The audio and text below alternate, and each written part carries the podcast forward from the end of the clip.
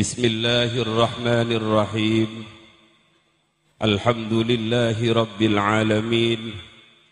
والصلاة والسلام على أشرف الأنبياء وأفضل المرسلين.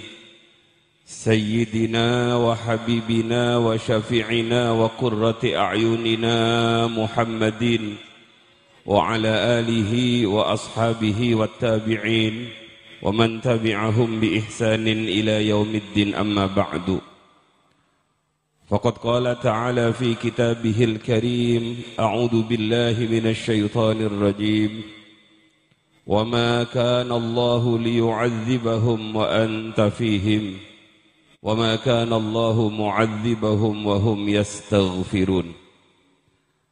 حضرة الحبائب والمشايخ ingkang sangat kula mulyakaken wabil khusus yang sama-sama kita muliakan Al Habib Muhammad Mujaddid bin Salim As-Segaf Al Habib Muhsin Al Hasani Al Habib Ali Ridha bin bin Muhammad As-Segaf.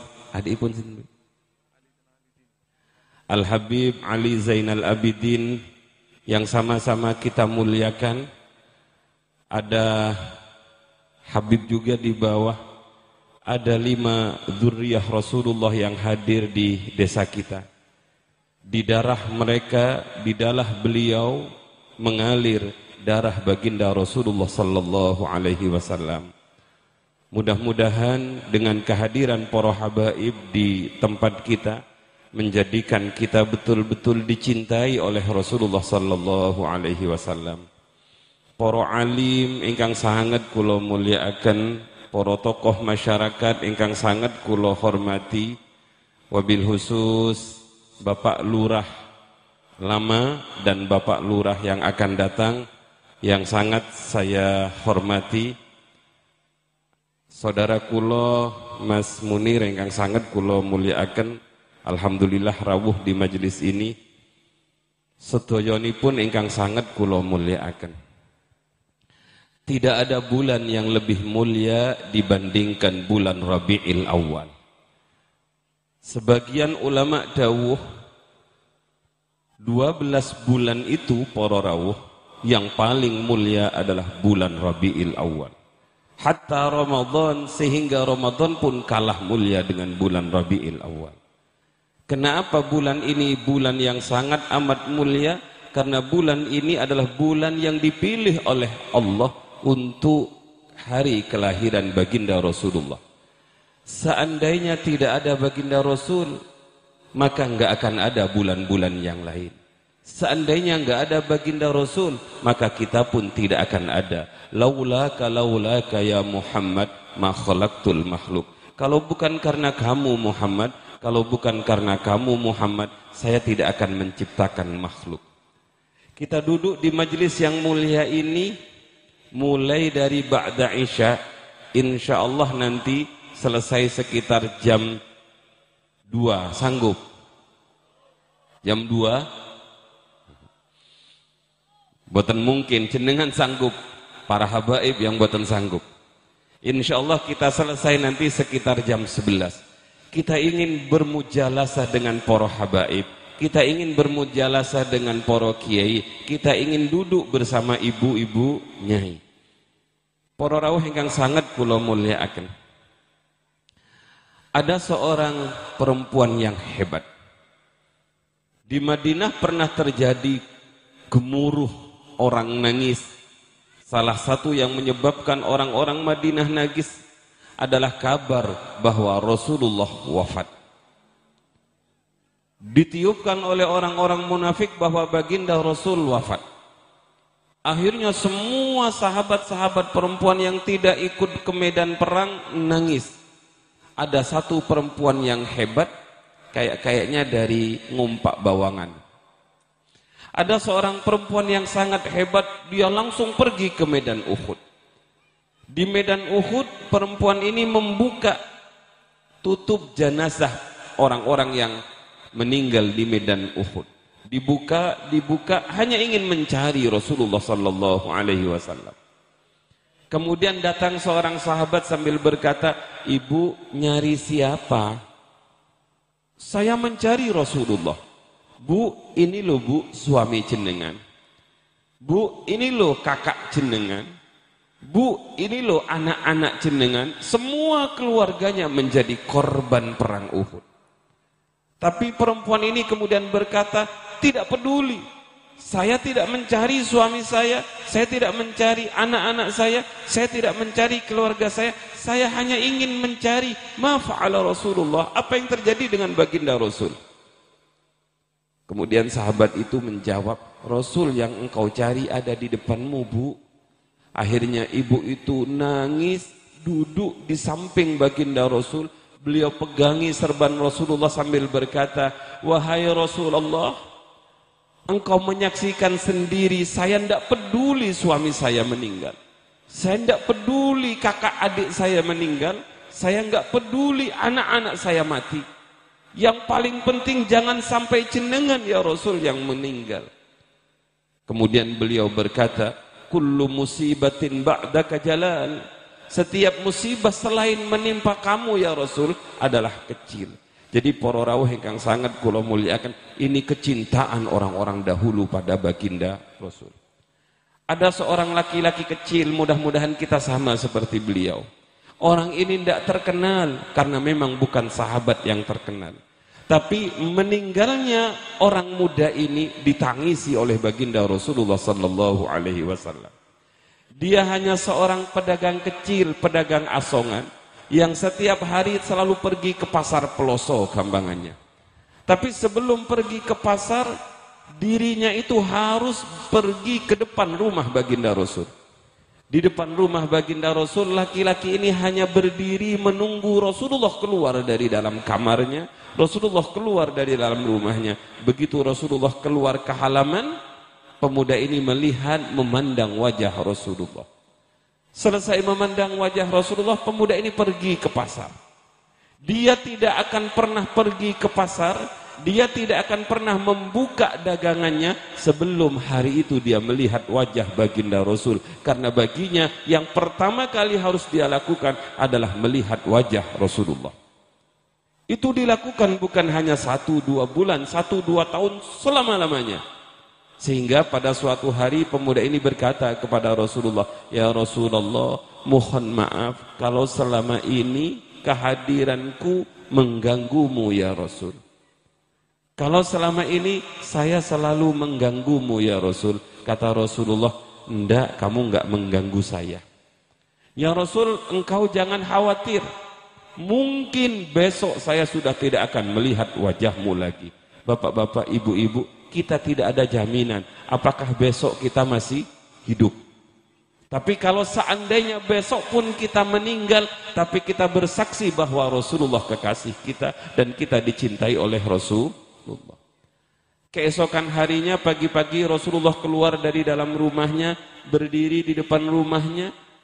Tidak ada pemuda yang mau melihat baginda Rasul. Enggak ada pemuda yang biasa melihat wajah Rasulullah itu. Kemudian Rasulullah bertanya kepada para sahabat, "Hei sahabat-sahabatku, biasanya di depan rumah itu ada orang yang melihat saya. Ke mana dia kok enggak melihat saya?" Oh ya Rasul, yang biasa mencuri pandang terhadap pancenengan niku namanya Fulan bin Fulan. Ke mana dia kok enggak mau melihat wajah saya? Anu ya Rasul, subuh tadi wafat. Mendengar orang yang tidak terkenal tapi begitu mencintai Rasulullah yang tidak mau membuka dagangnya sebelum melihat wajah Rasulullah, yang tidak mau ke pasar sebelum melihat wajah Rasulullah, tahu bahwa orang itu meninggal, Rasulullah nangis. Inilah keindahan kalau seseorang itu mencintai Rasulullah. Rasulullah sedih, Rasulullah nangis sambil berkata, "Hai hey sahabat-sahabatku, yuhsyarul mar'u ma'aman ahabba." seseorang itu akan dikumpulkan bersama dengan orang yang dicintai. Kita hadir di majelis ini sama-sama ingin menunjukkan cinta kita kepada baginda Rasulullah sallallahu alaihi wasallam. Mudah-mudahan kita dikumpulkan dengan baginda Rasulullah. Amin. Allahumma amin. Ibu-ibu engkang sangat kula muliakan bapak-bapak yang dirahmati oleh Allah. Kulo hanya ingin menyampaikan satu pesan Rasulullah untuk kulo. Barangkali juga bermanfaat untuk panjenengan. 14 abad yang lampau sebelum Rasulullah kapundut Rasulullah niku dawuh ngeten Adzibu auladakum ala thalathati hisalin hubbi nabiyyikum wa hubbi ahli baitihi wa tilawatil Quran. Adzibu didiklah anak-anak kalian. Bukan alimu tapi adibu. Karena yang diinginkan oleh baginda Rasul, anak-anak kita itu bukan hanya pinter, tapi anak-anak kita itu berakhlakul karimah anak-anak kita itu memiliki adab. Maka tidak ada pendidikan yang lebih hebat dibandingkan pesantren. Karena pesantren akan menciptakan orang-orang yang berakhlakul karimah. Beliau dawuh, didiklah anakmu dengan tiga hal. Yang pertama, hubbi nabiyikum. Jadikan anak-anak kalian mencintai nabinya. Tidak mungkin anak kita mencintai Rasulullah kalau dia tidak paham tentang Rasulullah. Satu saja mudah-mudahan ini menambah kecintaan kita kepada baginda Rasul. Suatu malam Sayyidina Umar mendengar suara tangisan. Dicari oleh Sayyidina Umar dari mana suara tangisan itu keluar. Ternyata suara tangisan itu muncul dari rumah Sayyidina Abu Bakar radhiyallahu anhu. Maka Sayyidina Umar bertamu malam-malam kepada Sayyidina Abu Bakar hanya ingin bertanya, "Ya Abu Bakar, ma yubkika?" Wahai Abu Bakar, apa yang menjadikan engkau menangis? Sayyidina Abu Bakar kemudian bercerita, saya menangis karena saya baru saja bermimpi Rasulullah. Tolong wahai Abu Bakar, ceritakan mimpimu kepada kami. Kemudian Sayyidina Abu Bakar menceritakan mimpi yang membuat beliau menangis dan mudah-mudahan mimpi ini setelah saya ceritakan menjadikan kita semakin mencintai Rasulullah. Kata Sayyidina Abu Bakar, saya bermimpi kiamat telah terjadi. Kita semua manusia itu dikumpulkan di sebuah tempat yang amat sangat luas tak terbatas. Di tempat itu ada sebuah gunung yang indah. Di atas gunung itu berdiri manusia-manusia yang sangat tampan, sangat gagah, sangat berwibawa. Saya bertanya kepada malaikat Jibril, "Manhum ya Jibril? Siapakah mereka yang berdiri di atas bukit itu wahai Jibril?" Kemudian Jibril mengatakan, "Humul anbiya wal mursalun." Mereka yang ada di atas bukit itu adalah para nabi, para utusan. Begitu saya tahu bahwa yang ada di atas bukit itu para nabi, para utusan, saya bertanya, kalau mereka para nabi, para utusan, mana sayyidul ambiyanya, mana imamul mursalinnya, mana gustinya para nabi, mana gustinya para rasul, yakni baginda Nabi Muhammad. Saya cari di atas bukit itu, tidak ada Rasulullah. Maka saya bertanya, mana Rasulullah wahai Jibril? Kemudian Jibril bilang, kalau kamu ingin tahu Rasulullah, ayo ikut saya. Akhirnya saya dibawa ke sebuah lembah. Di lembah itu Rasulullah sedang sendirian dan Rasulullah sedang mengangkat tangan. Bayangkan ibu-ibu, bayangkan bapak-bapak. Rasulullah sendirian di bawah lembah sambil mengangkat tangan. Yang keluar dari lisan lisan mulia beliau adalah ummati, ummati, ummati. Ya Allah selamatkan umat kami. Selamatkan orang-orang bawangan. Selamatkan orang-orang peloso. Selamatkan mereka yang malam ini sedang memperingati hari kelahiran baginda Nabi. Amin. Allahumma amin. Kemudian Nabi Muhammad mengatakan begini. Di antara mereka ada orang yang anteng ngaji. Ada ndak yang anteng ngaji? Ada. Ada yang nggak anteng ngaji? Ada? Ada kalau mau ngaji itu kadang-kadang panas pantatnya begitu, ingin segera keluar. Ada di antara mereka yang anteng ngaji ya Rasul, ada di antara mereka yang ahli solawat, ada yang di antara mereka ahli sodako, ada di antara mereka yang ahli solat malam. Pendek kata yang baik-baik disampaikan oleh baginda Rasul. Kemudian Allah jawab, Hei Muhammad, kok hanya yang baik-baik yang disampaikan? Lah yang kemarin-kemarin ketangkap polisi itu siapa? Bukankah itu umatmu juga? Begitu umatnya Nabi Muhammad yang jelek disebut oleh Allah. Nabi kita itu nggak sampai hati menyebut umatnya yang jelek. Tapi rupanya Allah ingin membuat informasi yang seimbang bahwa umat Rasulullah itu ada yang baik, umat Rasulullah itu juga ada yang tidak baik. Begitu umatnya yang tidak baik disebut, Rasulullah tidak mengangkat lagi tangannya, tapi Rasulullah langsung sujud. Dalam sujudnya Rasulullah mengatakan begini, para rawuh. Enggih ya Allah, kemarin yang maksiat itu umat saya, Kemarin yang kena niku juga umat saya. Semua umat saya ya Rasul, ya Allah. Tapi sekalipun mereka bermaksiat kepadamu, tapi ketahuilah ya Allah, mereka tidak pernah menyembah berhala. Mereka tidak pernah menyembah matahari. Mereka tidak pernah menyembah api.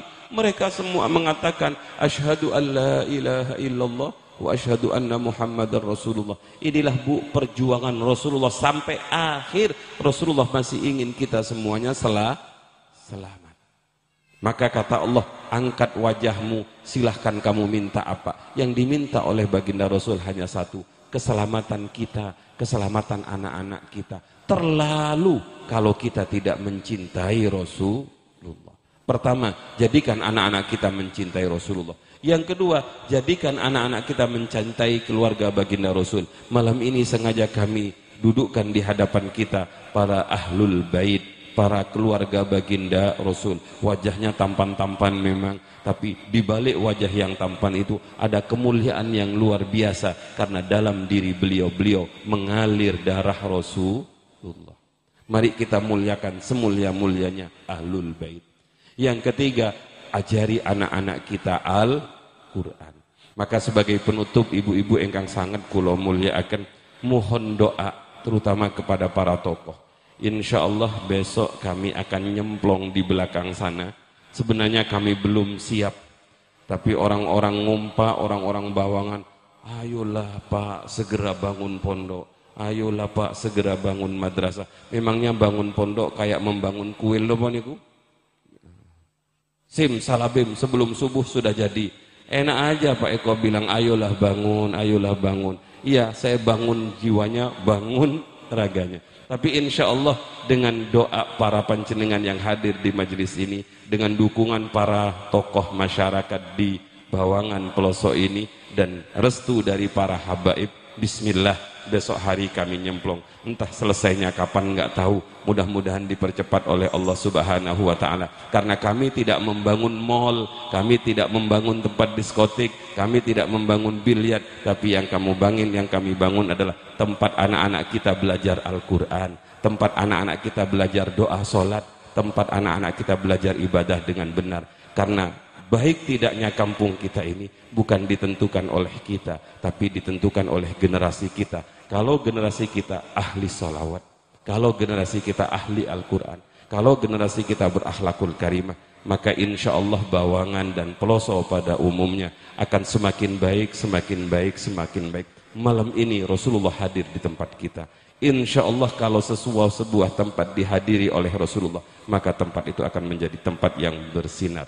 Sebagaimana dawuh para penyair, kullu baitin anta sakinuhu laisa muhtajan ila suruji wa maridin anta a'iduhu qad atahu Allahu bil faraji. Setiap rumah yang didatangi oleh Rasulullah setiap kampung yang didatangi oleh Rasulullah setiap desa yang didatangi oleh Rasulullah laisa muhtajan ila suruji maka kampung itu sudah tidak butuh lagi pada lampu pada sokle pada rentera karena kampung itu pasti terang benderang Wa maridin anta aiduhu setiap orang yang sakit yang dikunjungi oleh Rasulullah. Kita yang hadir di tempat ini terutama saya penyakitan. Bukan sakit badan kita, tapi sakit hati kita. Berapa banyak penyakit yang ada dalam hati kita? Ada penyakit iri, ada penyakit hasud, ada penyakit penyakit dengki, ada penyakit ria, ada penyakit ujub. Insya Allah Rasulullah hadir ke tempat ini, keluar dari majelis ini, kita akan sembuh dari sakit-sakit itu dan kemudahan-mudahan Allah memberikan ganti sifat-sifat yang mulia ke dalam diri kita. Niki yang sakit kula sampai akan